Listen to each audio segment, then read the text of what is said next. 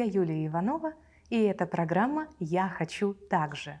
Если вы ищете себя в деловой или бизнес-журналистике, то этот выпуск для вас. Наша гостья Юлия Варшавская, главный редактор Forbes Life и Forbes Woman Россия. Здравствуй, Юля. Привет, Юля.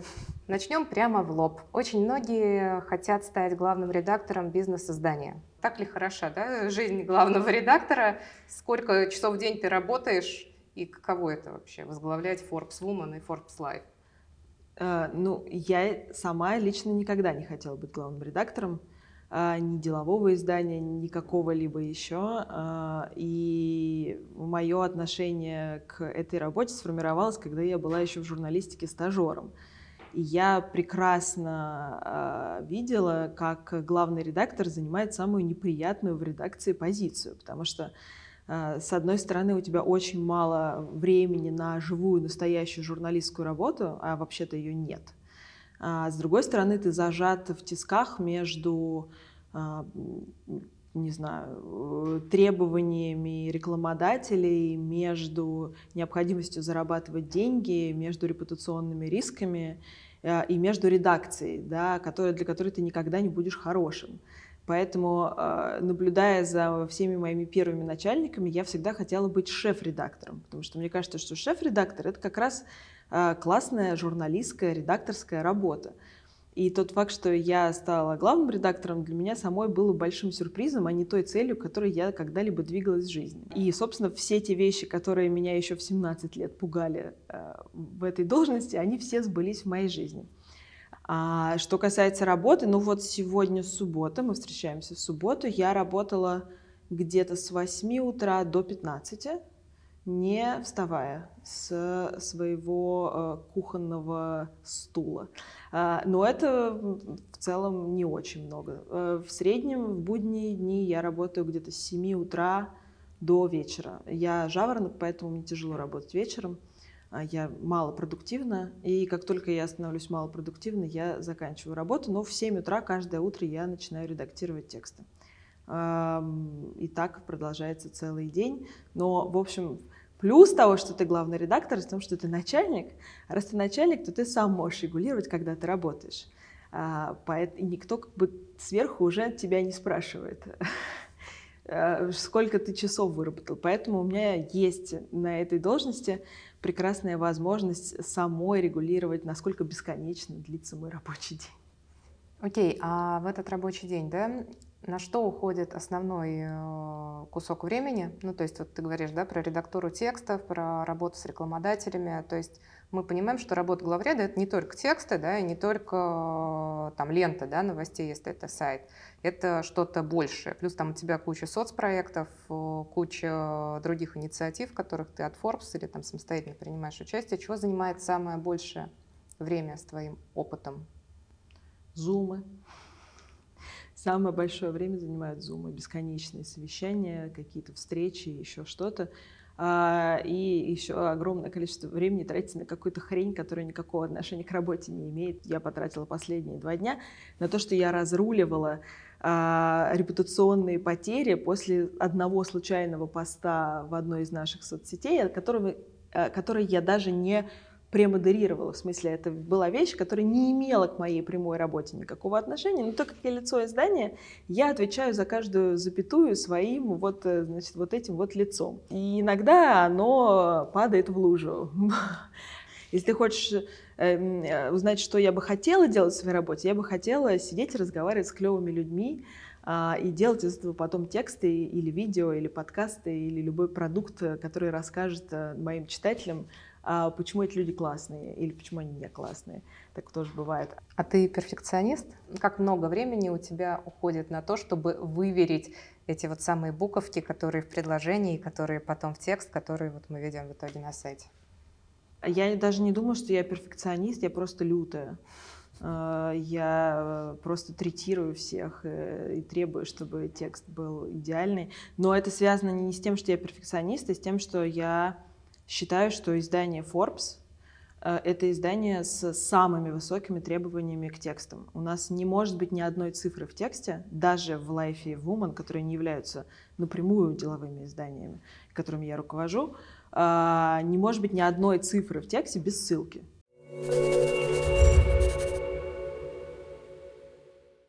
Мы как раз обсуждали э, историю о размещении одного поста в одной соцсети, который вызвал да, некоторые негативные эмоции у вашей аудитории.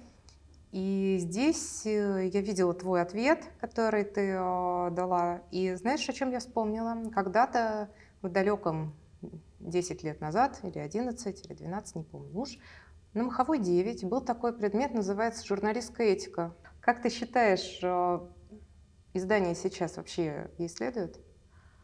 Я сейчас как бы заминаюсь в этом ответе, потому что мы, ну, мы же не конь в вакууме, да, мы же прекрасно понимаем, в каком мы находимся году, в какой, в какой стране.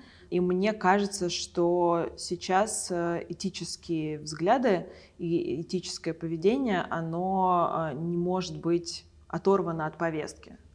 И я боюсь, что на сегодняшний день э, взгляды на этику, правду и, и даже добро и зло у всех очень разные. Моя этика э, и этика издания, которое я представляю, она может сильно не совпадать с мейнстримом в этике.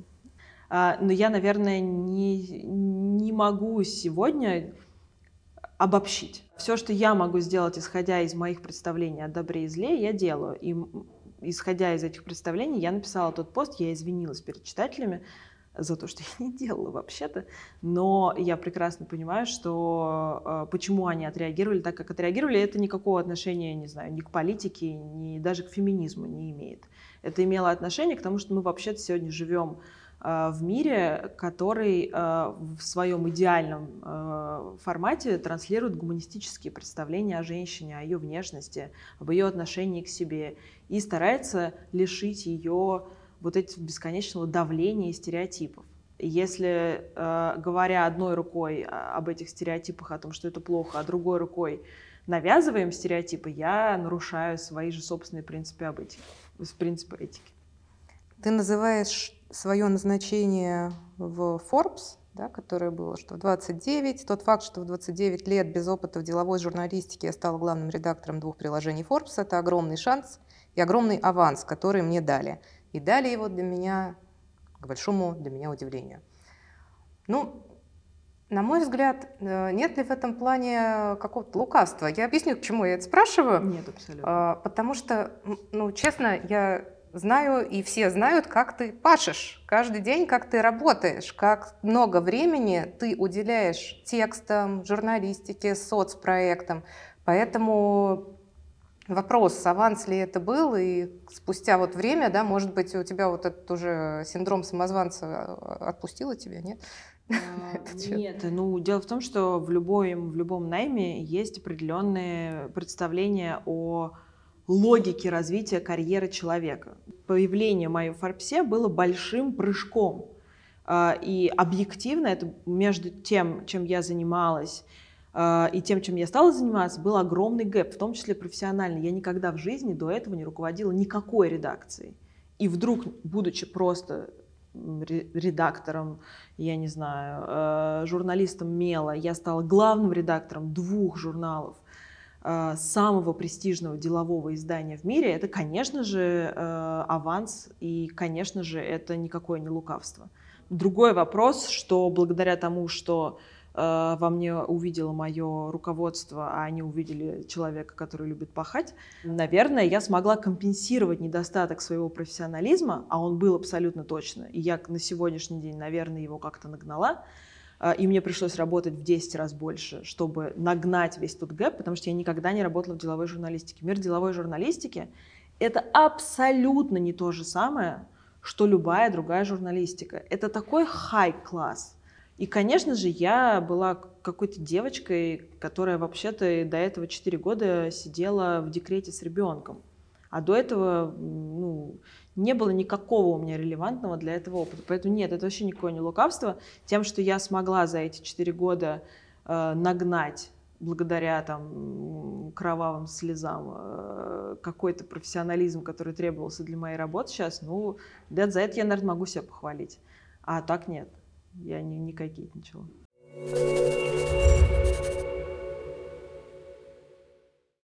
Такой вопрос. Как ты считаешь, можно научить писать вообще? Мне повезло в жизни, просто а, невероятно повезло э, родиться человеком, который умеет писать. Так вот, мне просто кажется, что э, я не имею права э, выдавать какие-то оценки чужому умению писать или не писать и возможности этому научиться, потому что я пишу с детства. Первый журнал я значит, состряпала из листов А4 и вырезанных из других журналов фотографий Натальи Арейра, которая была тогда нашим кумиром, и я ходила все время в кепке назад и огромных штанах. Мало что изменилось с тех пор. Это единственное вообще, что я умею в жизни. Вообще журналистика — это нормальное ремесло. Я не талантливый человек, но я хороший ремесленник. Я про себя это знаю. Это неплохо и нехорошо я умею как бы создавать из букв продукт. И мне кажется, что вполне себе можно научиться писать для того, чтобы быть хорошим ремесленником. Чтобы написать э, книжку, нужно быть талантливым э, писателем. Это разные вещи. Деловая журналистика, окей, мне она более-менее понятна, да? Но самое сложное, вот куда бы я точно не полезла, например, я бы точно не полезла в нефтянку. Мне кажется, что это вообще, это, это еще один какой-то уровень, который не только про цифры и про статистику, а там люди реально знают, блин, как это работает.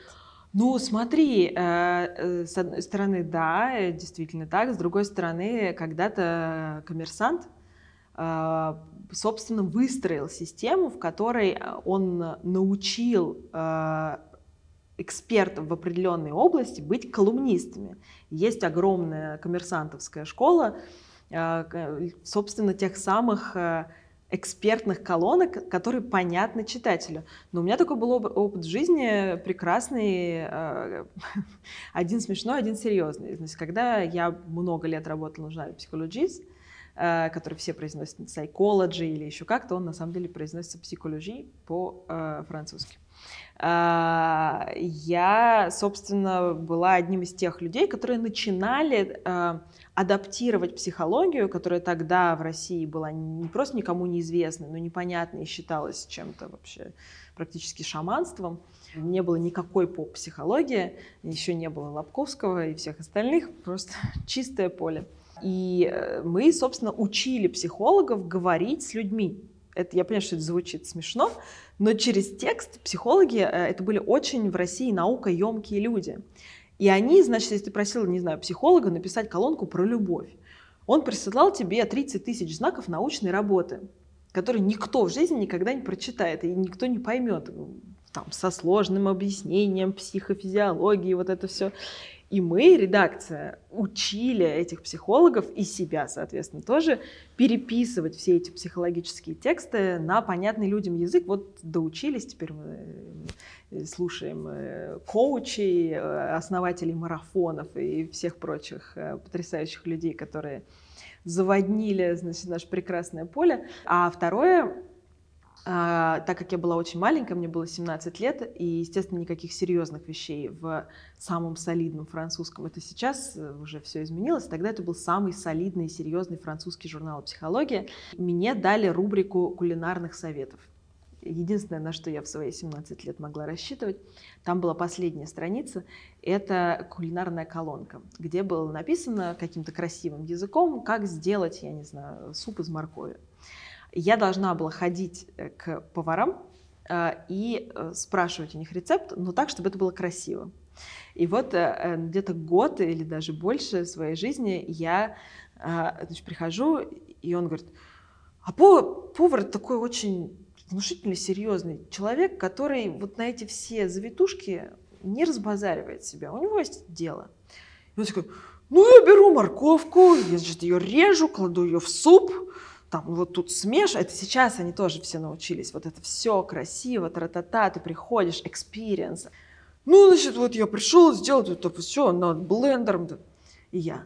А запах этой восхитительной моркови, этого нежно-оранжевого цвета возбудит... И вот, и вот этим всем я занималась и делала из этих из этой порезанной грубой мужской рукой морковки э, тонкую спираль э, оранжевого цвета. Если вам кто-то скажет, что Юля Варшавская не умеет готовить, вы знаете, что Юля Варшавская я... прекрасно готовит.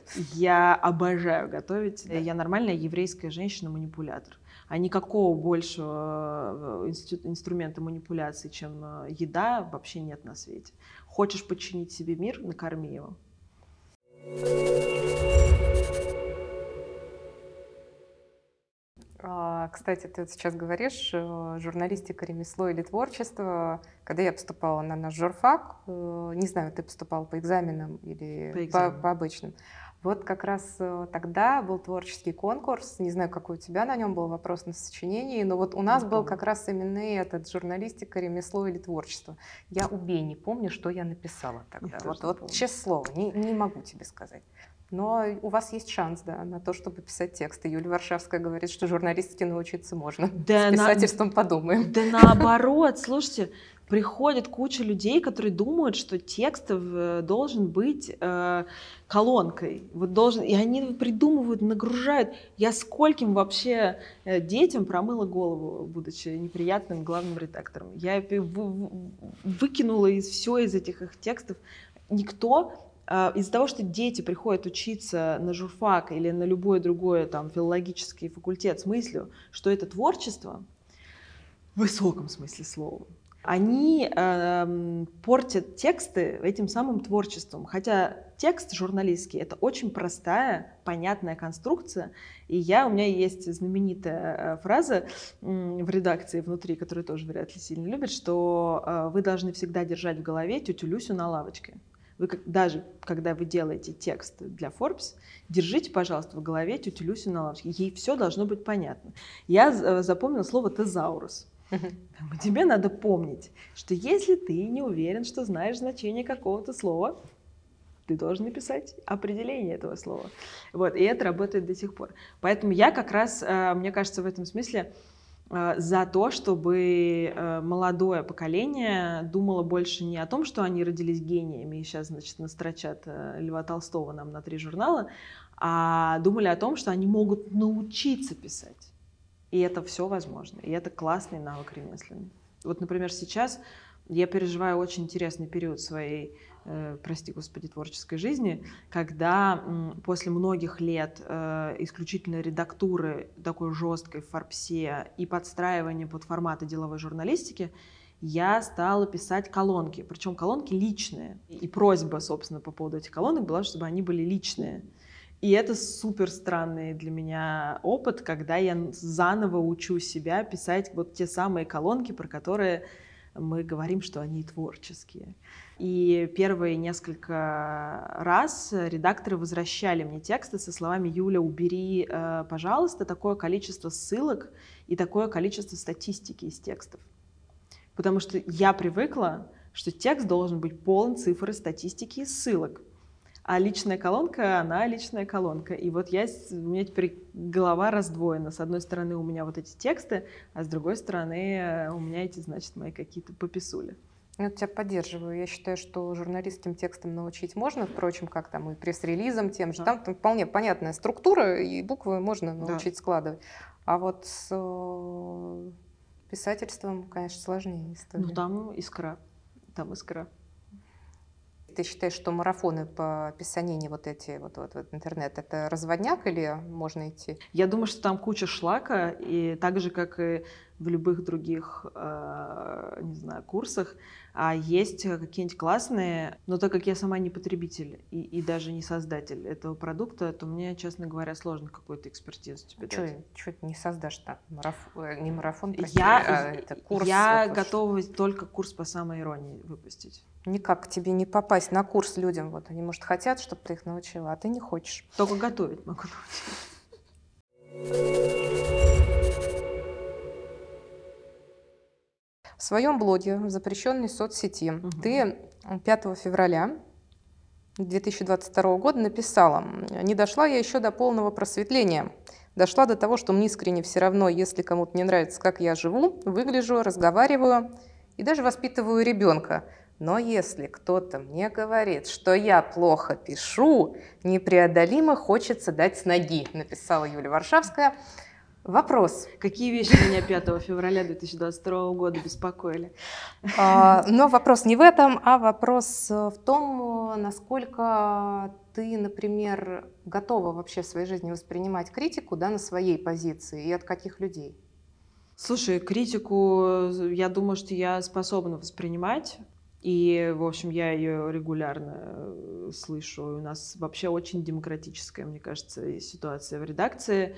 Плюс э, надо мной э, есть целая редакция супер деловых журналистов, для которых я всегда нахожусь на более низшей ступени развития, потому что я пишу о каких-то женщинах, о каком-то лайфстайле. Вот, поэтому сверху надо мной всегда сидят люди, у которых есть полное право критиковать то, что мы делаем, и я к этому всегда прислушиваюсь. Это скорее про личные вот эти самые тексты, не про журналистику. Но я помню, что самый страшный скандал с моим бывшим мужем, ну, один из самых страшных, был, когда он полез редактировать мой текст. То есть я думаю, что этот пост был чем-то вызван конкретным, какой-то конкретность. Не, не к этому моменту я уже много лет была разведена, но эм, я до сих пор помню вот ту ссору. И, наверное, опять кто-то ко мне полез со своими комментариями в какой-то мой личный текст.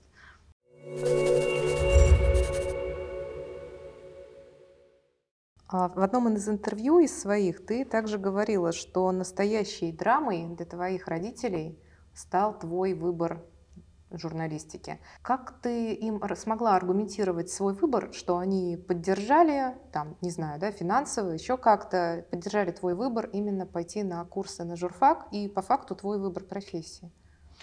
Um, ну, тут, наверное, нужно начать с того, что у меня совершенно феноменальные родители. Uh, вот второй раз, или пер, наоборот, первый раз в жизни мне повезло, что я у них родилась, второй раз, что я uh, родилась и умею писать.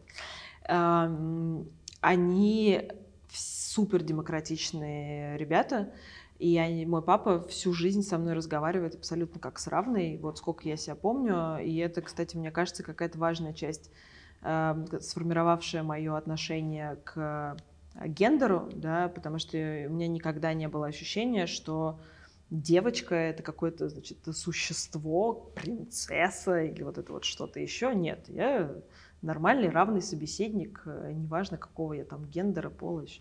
Мои родители всегда относились с большим уважением к, ко всем моим выборам. Что касается журналистики, я родилась в семье врачей и ученых, а, в семье не без урода. И э, просто для моих родителей журналистика это ну, я не знаю, это все равно, что сейчас э, твой ребенок скажет, что он хочет стать, я не знаю, профессиональным танцором канкана. Ну, классно, конечно, звучит, но в целом это же какая-то странная, да, странненько, да? Вот для них журналистика это примерно как если бы я сказала, что я пошла канкан танцевать. Ну, здорово, конечно, но может ты юристом хочешь стать или экономистом. Плюс такое было время, это они пережили, мы только пережили конец 90-х, это были нулевые. А, было совершенно непонятно. Мы переехали из Барнаула в Москву. Мои родители переехали, бросив очень комфортную и надежную жизнь для того, чтобы у меня было будущее. Я этого не могла оценить в те годы, но потом со временем оценила. И Конечно, в общем, их большая э, жертва в жизни, э, принесенная ради того, чтобы я стала журналистом, может быть, казалась им странноватой. А, и папа мой говорил, что, что это значит, вторая древнейшая, куда я пойду, что я буду делать, что это ненадежно а, что я могу получить хорошее образование, а, а потом писать себе сколько угодно. Ну, Ой, вот любимая, я такое слушала, да. Любимая, тоже. любимая басня родителей. А, и, кстати, большинство людей на самом деле так и делают, и они никогда не становятся ни писателями, ни журналистами, может быть, и слава богу, сейчас я думаю.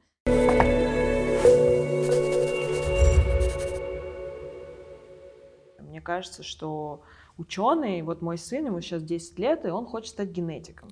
И он все время об этом говорит, он об этом мечтает. Я не знаю, станет ли он генетиком и станет ли он ученым, но для него это какая-то очень важная, большая мечта, в которой я его очень поддерживаю. У меня такого не было никогда, но у меня такое было с журналистикой. И, собственно, а, ни одного дня я не испытывала желания лечить людей. Э, и, слава богу, мне кажется, что это спасло довольно большое количество людей на этой планете. Мне всегда была интересна психиатрия и психология. И, собственно, поэтому я пошла работать в журнал «Психологист». Я пошла туда работать, потому что эм, я вообще хотела поступать на психфак. А, но психфак э, такое специфическое место, оно может юное создание напугать. Я когда туда пришла, там были такие странные люди. А. Я не знаю, как сейчас. Когда ты заходил на журфак МГУ, ты больше оттуда никогда не выходил. Был такое. Это место, в которое ты зашел, попадая в его сети, пропадаешь навсегда. А, и э, дело в том, что психфак МГУ и журфак МГУ находятся на одной улице через несколько домов. И э, дни открытых дверей были буквально на следующий день. Я зашла на психфак, который страшно меня напугал. Там были такие еще красные кирпичные стены. Это такое специфическое очень и место. И осталось у памятника. И осталось у памятника, у которого никогда не тусовалась. Я была отличница задрот, поэтому э, нет, вот это я, вот этот ужасный человек с красными дипломами, с золотыми медалями. Э, я девочка. Неприятный, неприятный. Да, да, я потратила, вот как бы всем хочу сказать, я потратила очень много лет и денег у психотерапевтов, чтобы перестать им быть. Насколько это вообще хоть сколько-то возможно. Я не уверена, что сейчас вообще нужно идти кому-то на факультет журналистики. А, об этом говорю не только я, но и очень-очень многие люди, которые работают в журналистике. И все-таки многие хотят. Я не знаю, э, что из себя представляют на сегодняшний день журфаки в России. Э, у меня есть э, коллеги, которые там преподают, наверное, у них есть какое-то более четкое мнение по этому поводу. У меня никакого мнения нет, потому что я не заходила на журфак 10 лет.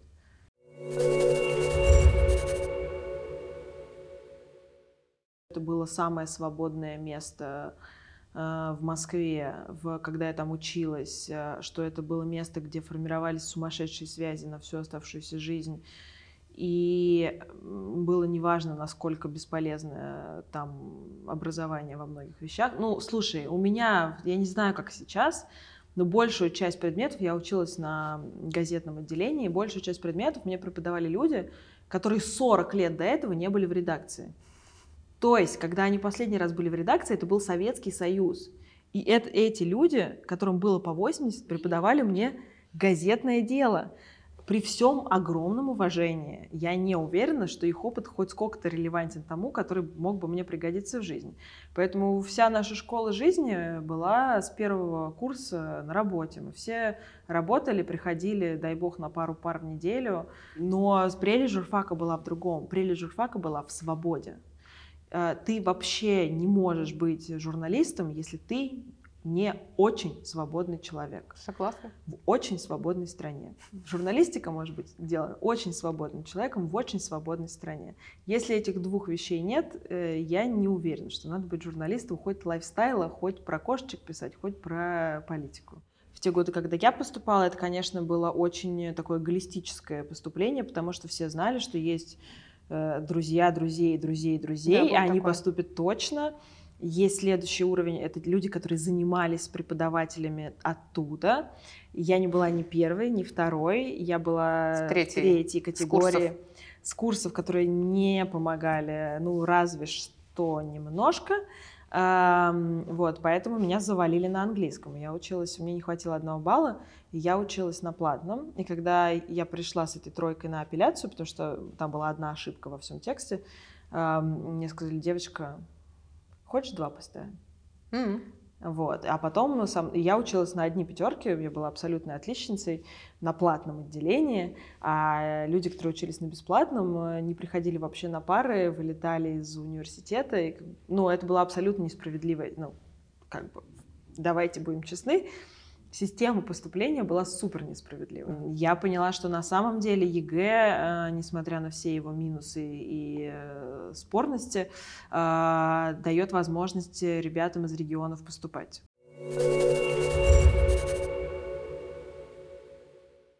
Вообще, мне кажется, если честно, я, конечно, тут э, толкнула такой неоптимистический не спич э, по поводу журфака. Мне правда кажется, что а, в любой стране в 2023 году а, человек, который хочет заниматься медиа, мы понимаем, что сегодня нет журналистики как таковой, сегодня есть условная медиа, и медиа это все, в том числе и то, что создает искусственный интеллект. А, Все-таки нужно получать практическую профессию, и не в том смысле, в котором нам с тобой родители говорили, иньяз или экономик, а в смысле внутри профессии медийной Э, есть вещи абсолютно технологические или практические. Вот, например, а, мой шеф-редактор, абсолютно великая Маша Михантьева, она лучший шеф-редактор, которого я встречала в своей жизни.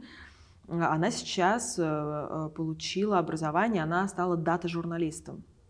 И она умеет составлять все вот эти графики теперь, вот это все, что связано с цифрами. То есть она великий редактор с точки зрения текста. И сейчас она полгода получала образование и защитила диссертацию. Этот человек, ей там 30, условно, 5 где-то лет, да, и она уже, и я это чувствую. Ну да, я, у меня есть вторая теперь профессия, я медиа-менеджер. И на сегодняшний день мой э, бонус не в том, что я умею текст редактировать, это никому не надо э, на самом деле, скоро вообще будет не нужно, а в том, что я умею ру- руководить коллективом и выстраивать э, менеджерские медийные процессы. Поэтому я прямо настоятельно советую нашим юным э, зрителям подумать не о том, чтобы идти учиться текст редактировать или писать на писательские курсы, а найти себе внутри медиа очень практическую профессию, которая их будет кормить. А лучше какую-нибудь связанную с датой или с искусственным интеллектом или еще с чем-нибудь.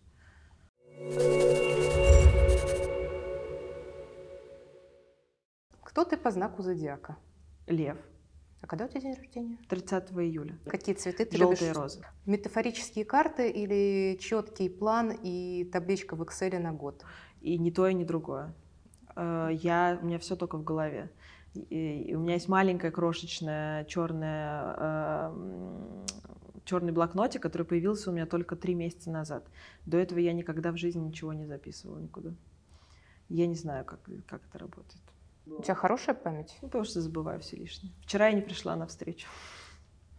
Нет, я, я не могу ничего записывать. У меня есть Google календарь, в нем все записано, э, но это чисто, чтобы я просто хотя бы приходила из точки А в точку Б. Ты счастлива? Э, как лично, как человек, э, да, из-за всего, что происходит, нет, я глубоко несчастна.